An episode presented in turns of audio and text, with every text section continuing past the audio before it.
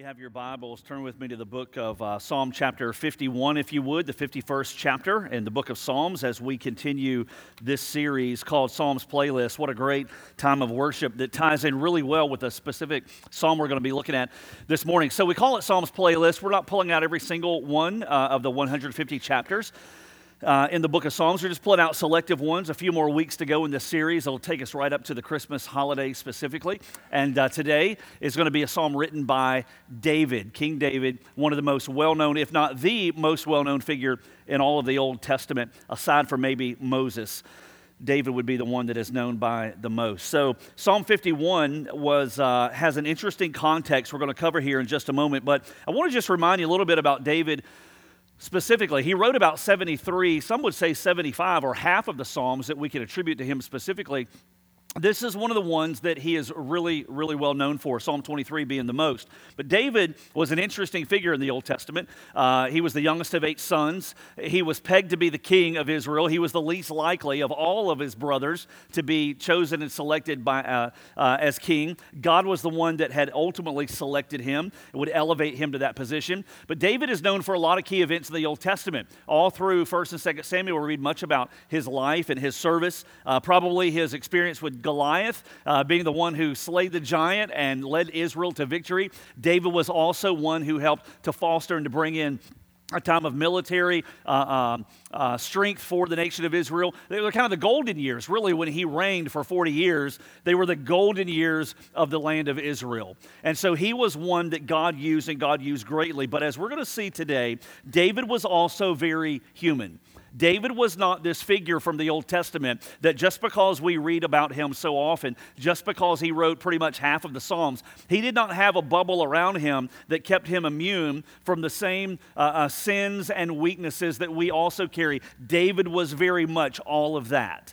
And Psalm 51 is going to be written in the context of perhaps the darkest experience, perhaps, in David's entire life. Psalm 51 is going to be written specifically in that context. And as David writes the words to Psalm 51, he's looking back to this experience a year before.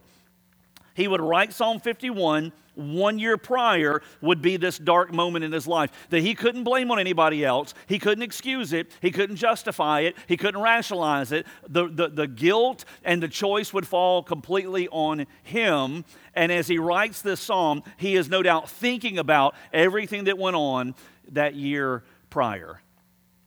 It, it's a, it's, a, it's a, a season of his life that Scripture kind of unfolds and it peels back the curtain so that we can read exactly what went into David's decisions a year before he would ever write this psalm. It was an experience where if he could hit the do over button, he would have done it over and over and over. But that do over button doesn't exist right? We, we've experienced much of what David is about to recount here. The details may be different, but we've all had those moments in our lives where maybe we said something, we wish we could hit do over and bring it back because we didn't really mean it, or it came out the wrong way, or we were just angry and we kind of let the words flow and, and we, we hurt somebody. We, we, we wish we could hit the button, but the button doesn't exist. Or maybe there was that choice we made. Maybe it was a one time choice. Maybe it was a, a, weekend when we thought nobody was looking, or maybe it was a season of life, you know, college or those. Uh, you know, years uh, you know, in the past where maybe it was just this, this experience where we just kind of went over the wall and we went running off into the wilderness, so to speak, where we thought that we were the ones that called the shots, we were in control, and God wasn't going to have a place in our lives until some point later. And we come limping back with consequences and with guilt and with shame and with regret, realizing that the do over button doesn't exist.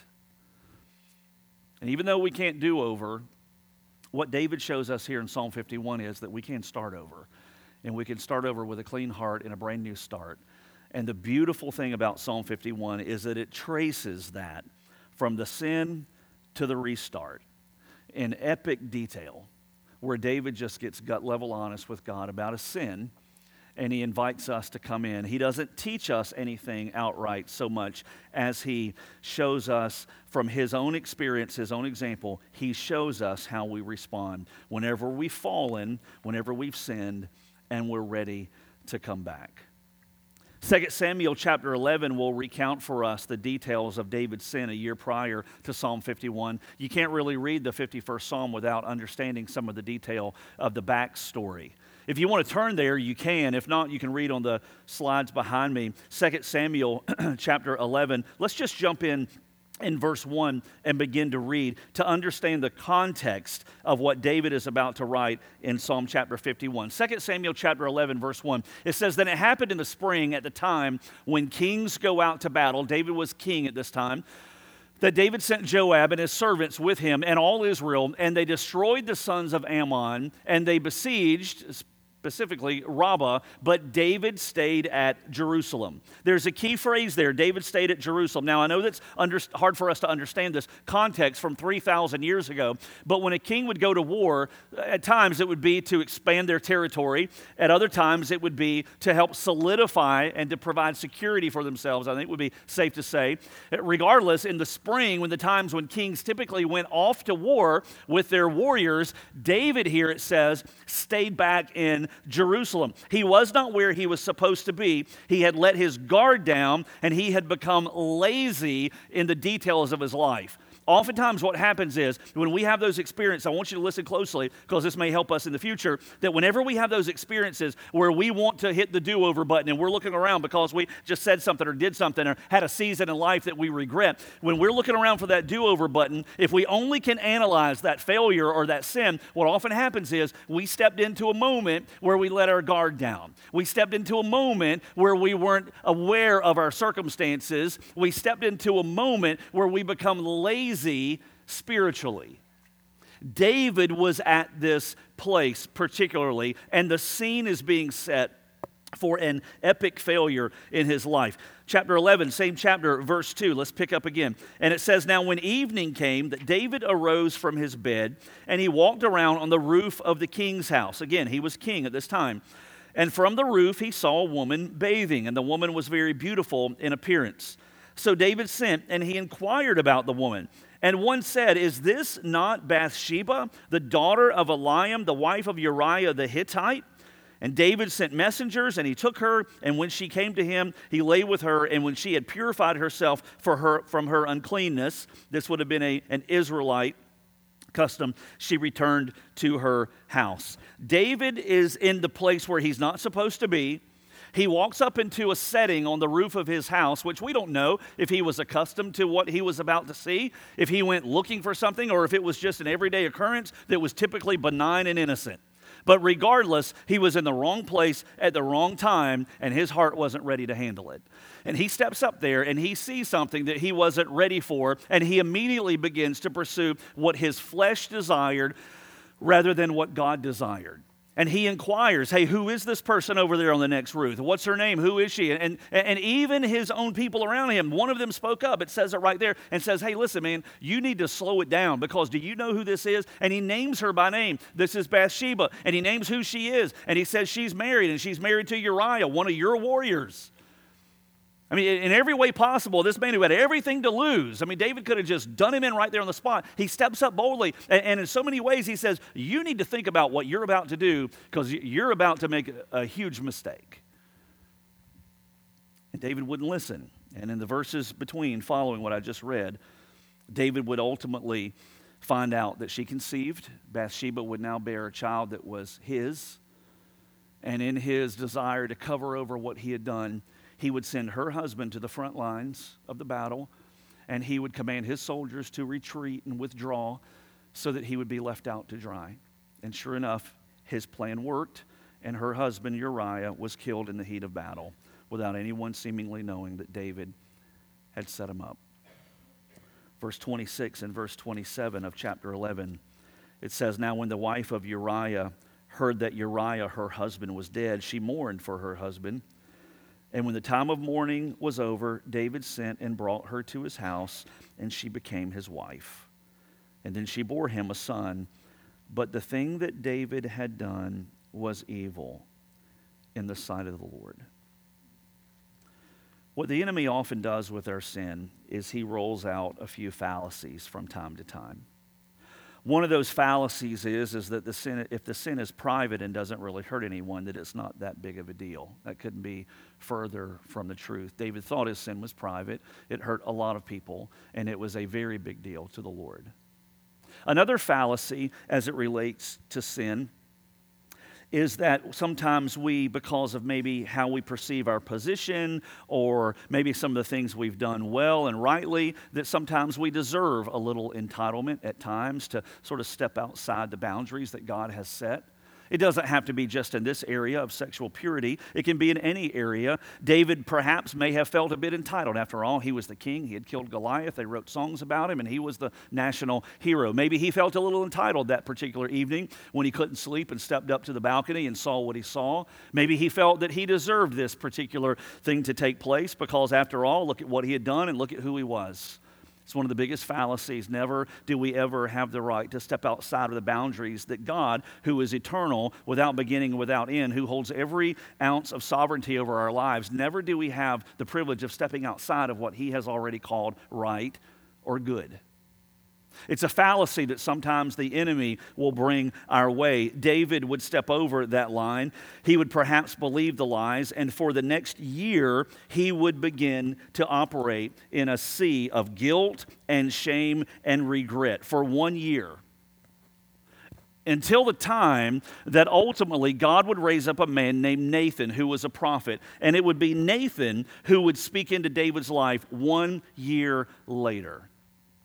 That's what we read in chapter 12. If you look over in 2 Samuel chapter 12, beginning in verse 1, it says, Then the Lord sent Nathan to David, and he came to him and he said, He has a little story to share with David, a little parable. And he says to David, There were two men in one city, the one rich and the other poor. The rich man had a great many flocks and herds, but the poor man had nothing except one little ewe lamb which he bought and he nourished, and it grew up together with him and his children. And it would eat of his bread and drink of his cup and lie in his bosom, and it was like a daughter to him. Now, a traveler came to the rich man, and he was unwilling to take from his own flock or his own herd to prepare for the wayfarer who had come to him. Rather, he took the poor man's ewe lamb, and he prepared it for the man who had come to him. Well, then David's anger burned greatly against the man. And he said to Nathan, As the Lord lives, surely the man who has done this deserves to die. He must make restitution for the lamb fourfold because he did this thing and he had no compassion. And Nathan then said to David, You are the man. It was this moment when this seemingly insignificant little prophet would step up into the face of the king of the land of Israel and put his finger figuratively in his chest and look him square in the eye, again, at the risk of his own life. And he would say, after the sin, what someone had previously tried to say before the sin, but David wouldn't listen. He puts his finger in his chest and he says, David, you are the man. And you can't miss the symbolism that's there. I mean, the, the, the rich man who had everything being David, and the poor man who had just a little lamb that he cared for in the midst of his family, that being Uriah the Hittite. And, and, and rather than enjoy gratefully everything that was at his disposal as king, David went to Uriah and took the blessing of his life, who was his wife. It had happened a year before. And I think with this confrontation still ringing, perhaps, in his heart and in his mind, David pins the words now to this amazingly significant psalm, Psalm chapter 51, that we on, only really understand the best when we read it in the context of what we've just learned about David's sin. It's in response to his sin where David ultimately now begins to come clean. And what you're going to see in this psalm, I want to lay it I, want, I don't want to lay it out. God already laid it out. I just want to kind of unpack for you a sequence of repentance that takes place that you're going to see in this psalm. We're going to walk through it in just a moment. There are five steps to this sequence of repentance that whenever we sin before God and whenever we fall short, whenever we come to the place where we're ready to come clean and to be back where we used to be again, there's this sequence that we're going to unpack here. And the first step of that is conviction where God convicts us and He confronts us over our sin. The second step is where we confess it and we come clean with God. The third step is that of repentance, where we don't just change our mind about our sin, but we change our actions regarding that sin. The fourth step is going to be the praise that begins to flow as a result of being right with God again. And then the fifth stage is joy.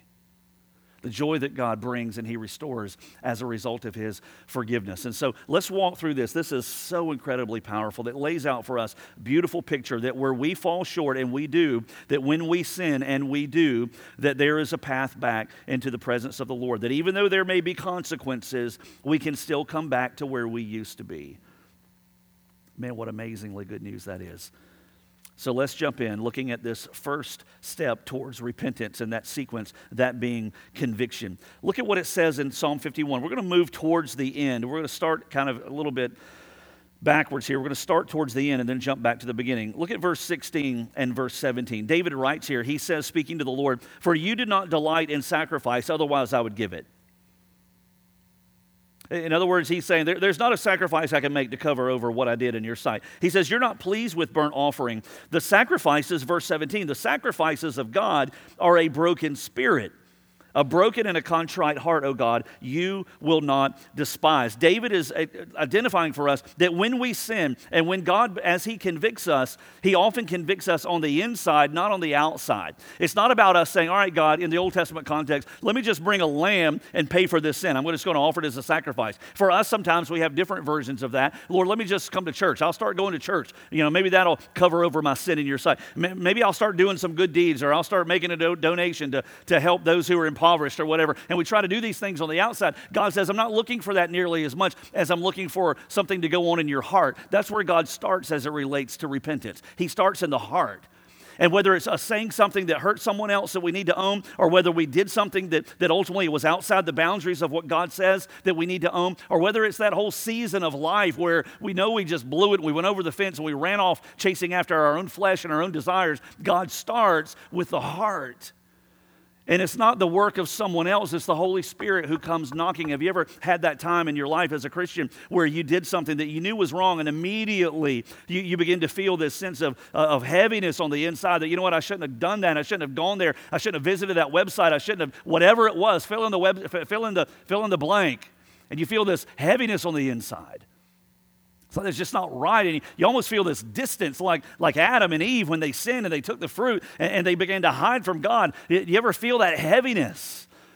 Right? That's conviction. That's a good thing. That's God saying, I don't want you to stay in this because it's going to mess you up. It's going to ruin your life. And He convicts us of our sin. And that's what He does here with David. He begins to convict him. This whole Psalm 51 is layered with conviction.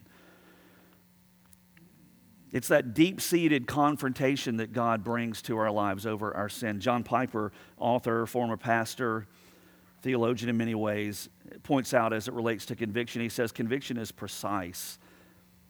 It's precise. It, it, it, it, it hits the, the, the sin nail on the head, right? It's, that it, it's very specific that you should have done that, you should have said that.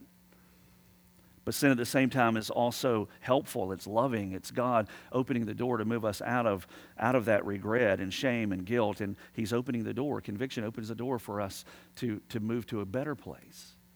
Right? When God convicts us of our sin, He's not trying to make it hard for us. He's not trying to steal happiness or enjoyment. He, he's actually doing the most loving thing. He's confronting us in our sin. That's what He begins to do with David.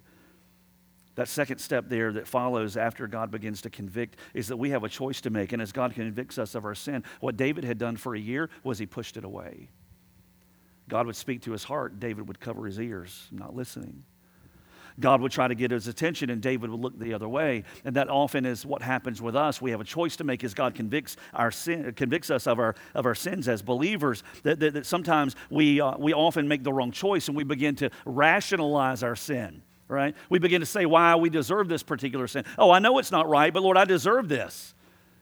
Maybe it's, un, maybe it's a, a, a, choice to be unforgiving towards someone, and, and we begin to rationalize, well, well, they hurt me so badly, they deserve for me to be bitter and angry towards them. That's rationalizing our sin, and God convicts us. You can't be unforgiving because it's going to destroy you. And by the way, I've forgiven you already uh, of, of equally damaging things, and so you need to also be forgiving. And what happens many times is as He convicts us, we push Him away. It's like, no, I don't want to go down that route. I don't want to forgive and we stiff arm him. And it happens in so many different types of sins in our lives.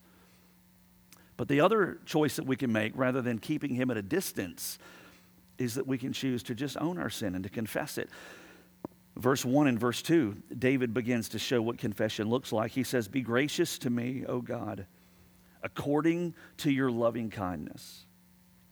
According to the greatness of your compassion, he pleads for God's loving kindness and compassion. He says, Blot out my transgressions. Verse 2 Wash me thoroughly from my, he doesn't say any PC, politically correct word. He says, Wash me thoroughly from my iniquity, cleanse me from my sin. Look at verse 3. He says, For I know my transgressions. It's like he's saying, I know what I've done. I know, I, I, know what I deserve. My sin is ever before me. Verse 4 Against you, you only I've sinned and done what's evil in your sight, so that you are justified when you speak and blameless when you judge. David is confessing his sin. 1 John 1 9 says, If we confess our sin, God is faithful and he's just to forgive us and to cleanse us from all unrighteousness. What a beautiful picture that we can run and we can hide and we can try to justify our sin and we can try to excuse our sin and we can try to languish in the pool of our own flesh and do whatever we want and I deserve this and I want my best life that I can create for myself and I'm going to pursue anything I want and do whatever I want. After all, I know a bunch of other Christians that are doing the same thing and I'm just going to live life on my terms and my way and I'm going to, I, I, that's, that's just going to be my modus operandi, right? My MO. That's, that's the way I'm going to live. Or we can just come clean and say, God, I blew it. And Lord, I, I confess it to you. And as we do that, we take one huge step towards, towards what is right, towards God. God convicts David of sin, he convicts us. David confesses his sin. We also have an, an opportunity to confess when God convicts us of our sins. Step number three was repentance. To confess our sin is to change our heart, it's to change our mind. It's to confess our sin is to say, I know this is wrong. I know it up here, I know it in here. To repent of our sin is to change not just our heart, not just our mind, it's to change our action. It's to make a 180. That's what repentance is. And I know repentance kind of gets a little bit of a bad rap because oftentimes it's the angriest people who hold the signs that say repent, right? These are the ones that don't know any joy at all. They're the ones holding the sign, repent or burn.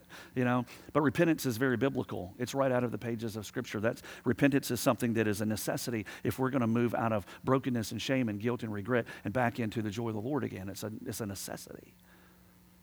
David shows us again what it looks like. He doesn't tell us what to do, he shows us what to do. Psalm 51, look down in verse 6. He says, still speaking to the Lord, Behold, you desire truth in the innermost being and in the hidden part, you will make me know wisdom. Purify me with hyssop. This is an Old Testament picture of what it meant to be cleansed. And I shall be clean. Wash me, and I shall be whiter than snow. Make me to hear joy and gladness. Let the bones which you have broken, that is a reference to the conviction that he experienced, let those rejoice. Hide your face from my sins. Blot out all my iniquities. Create in me a clean heart, O God, and renew a steadfast spirit within me.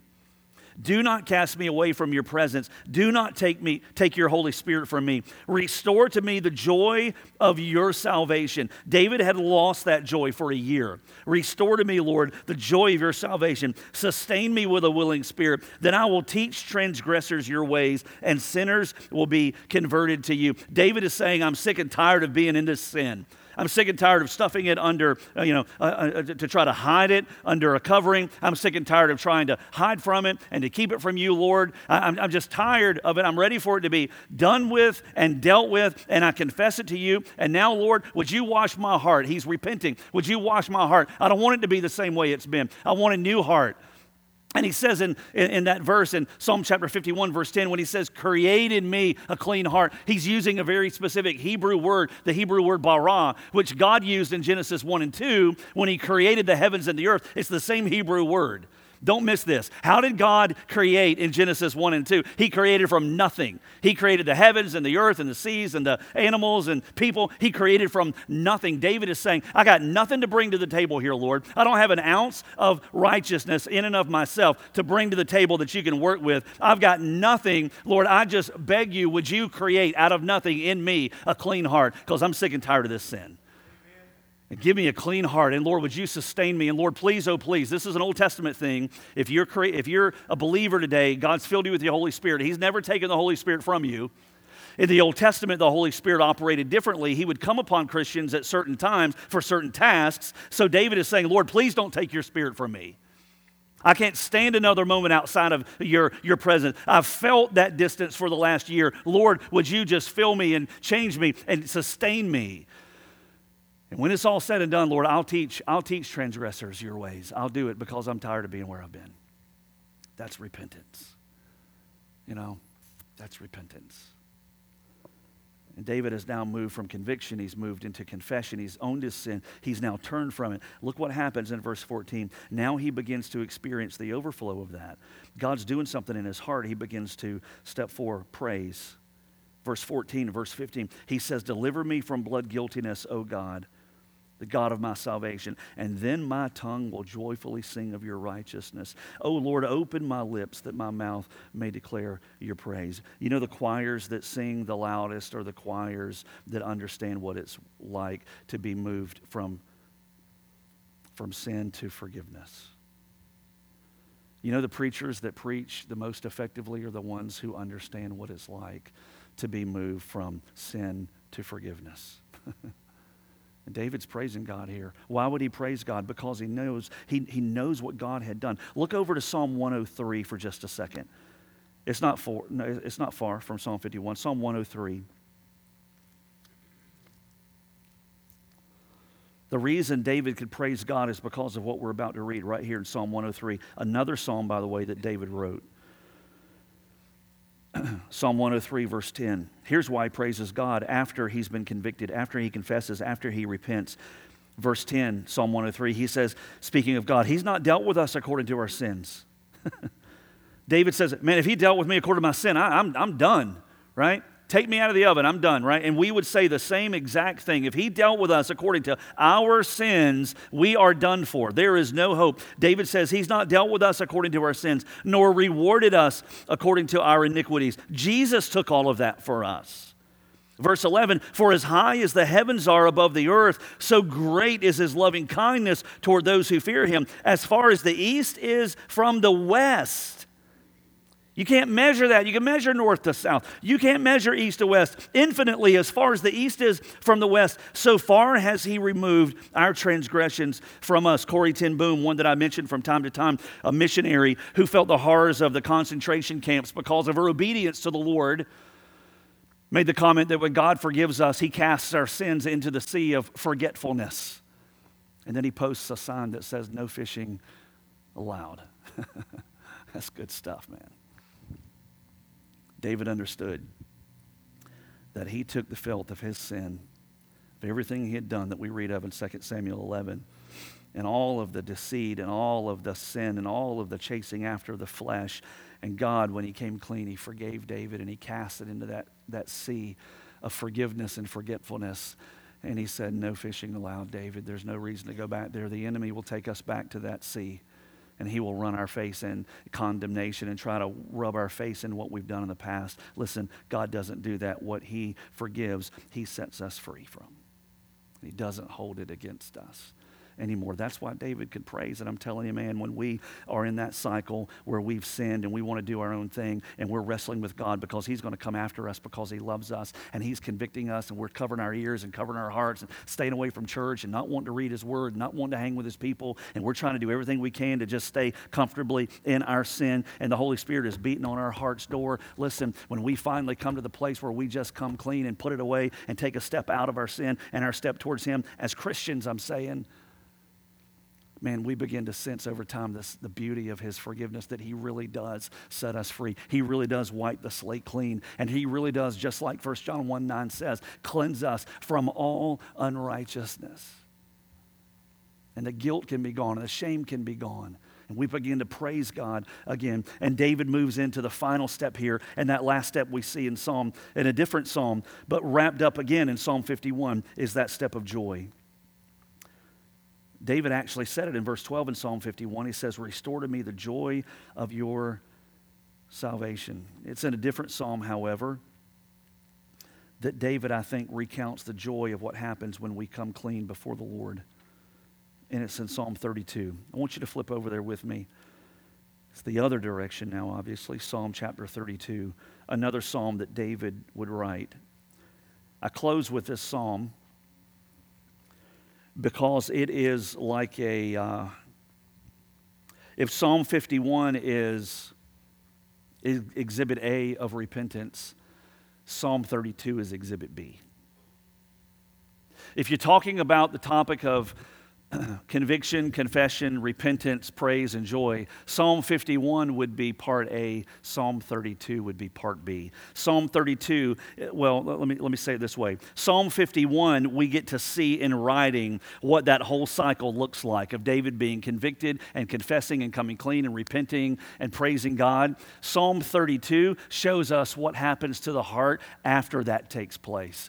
And man, it is just nothing but absolute pure joy for David. Psalm 32, written by David, verse 1 How blessed is he whose transgression is forgiven. It's like David is throwing a party, man. It's like a woohoo moment. You know, I have been set free. I'm not carrying this guilt anymore. God has forgiven me. He says at the end of verse 32, whose sin is covered. How blessed is the man to whom the Lord does not impute iniquity, and in whose spirit there is no deceit. Verse 3, he talks about that year between his sin and his confession and repentance. He says, When I kept silent about my sin, my body wasted away through my groaning all day long. For day and night your hand was heavy upon me. That's that conviction. My vitality was drained away as with the fever heat of summer. Selah, that's a psalmist term that means just think about this, just dwell on that. In verse 5, he says, I acknowledged my sin to you. There's that confession. My iniquity I did not hide. I said, I will confess my transgressions to the Lord, and you forgave the guilt of my sin. he had moved through the cycle, and God had set him free. And he wasn't in that pit anymore. He would carry consequences. And even in the consequences, God's grace would be sufficient. But David would have the joy of one who's just seen the prison doors swing open and be told, You're free to go. And all he could do was praise from a heart of joy. You know what? There may be some in here today that you are still dragging around that ball and chain from something that happened in the past. And you've asked God to forgive you and you've confessed it, and He has. But you still have this mistaken notion that somehow he still keeps it in his back pocket. And when you don't read your Bible enough or when you fall short, he's going to whip that back out and take you back to it and say, Don't you remember who you are because of what you did back there? Listen, God's never going to do that. That's the way the enemy works. Some of you today, you remember maybe what you did back then. And today it's time for you to, if you haven't already, to just come clean with the Lord and come home. And if you've already done that, to begin believing in your heart and your mind what God says about you, that your righteousness is as the noonday sun, Psalm 37. Not because you or I deserve it, but because of the presence of our Savior in us and because He declares that about us. You know what? If you've never come to a relationship with God in the first place, Maybe today you feel that sense of heaviness and that sense of conviction as a God who's holy and perfect, who knows you better than you know yourself, is putting his finger over the sin issue of your life. And he's saying, You got to do business with this. And the best thing that you can do if you've never come to a relationship with God is right now, today, if He's convicting you of your issue of sin in your life, would be to say, Lord, I acknowledge that I'm a sinner, but I also acknowledge that you sent your Son Jesus to take my sin on Himself for me. And as an act of my will today, Lord, I admit my sin and I invite Jesus to forgive and take over. And what you'll experience is moving from guilt and shame and regret into a place where you get a brand new start. You can't hit the do over button, but man, you can hit the start over button. And He offers it to you today. Let's pray. I'm going to ask Adam to come and just play quietly. And before I pray, I want to give you an opportunity to do business with the Lord this morning. Maybe, maybe the Lord today has put his finger on something in your life as a believer, as a Christian, that you need to make, you need to make right with him. And understand today that he's not putting his finger on that to rub your face in it. He's putting his finger on it to set you free from it. And maybe it was maybe it was a one-time thing, maybe it was a season of your life. And you've been dragging that guilt and that shame and that regret for long enough. You've tried to hide it. You've tried to distance yourself from God. And now you've come to a place to where you know what, you're just finally willing to listen. and you're willing to come home again, God gives you the remedy. Hey, He'll convict. And what He asks of you is to just own it and to confess it from your heart and to turn from it and to accept His forgiveness and His grace that we just sang about and to move forward in joy and in praise. For others of you, you look back and you realize what all God has saved you from. And I'm not saying it's because you committed some, you know, a list of sins that doesn't even exist. Every sin is offensive to God, no matter how big or small. Every sin required the death of Jesus to pay for.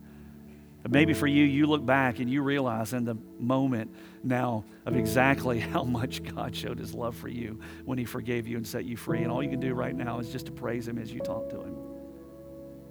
And for others, maybe for the first time today, you've made the decision to finally, once and for all, lay down your sin. It doesn't mean you'll always be perfect. But in your heart, the best that you can, you decide, I don't want sin to characterize me anymore. And so you're ready right now where you sit to tell Jesus about that and to confess your sin to him. He died and he rose to pay for it as God.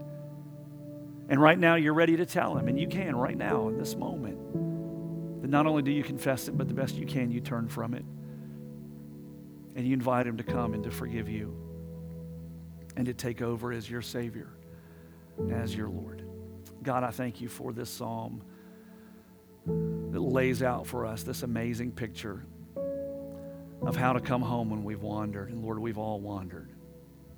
But Lord, it's this amazing picture of not a bunch of hoops to jump through, it's all issues of the heart that as you convict, we confess. And we turn, we repent. And what you give, Lord, in exchange of that guilt and shame, when we acknowledge and we recognize how you have set us free and forgiven us, is that that brings about a very natural sense of a desire to praise you and to enjoy you. It brings joy again. God, we thank you for that. And so, Father, we pray that our response would honor you, would glorify you.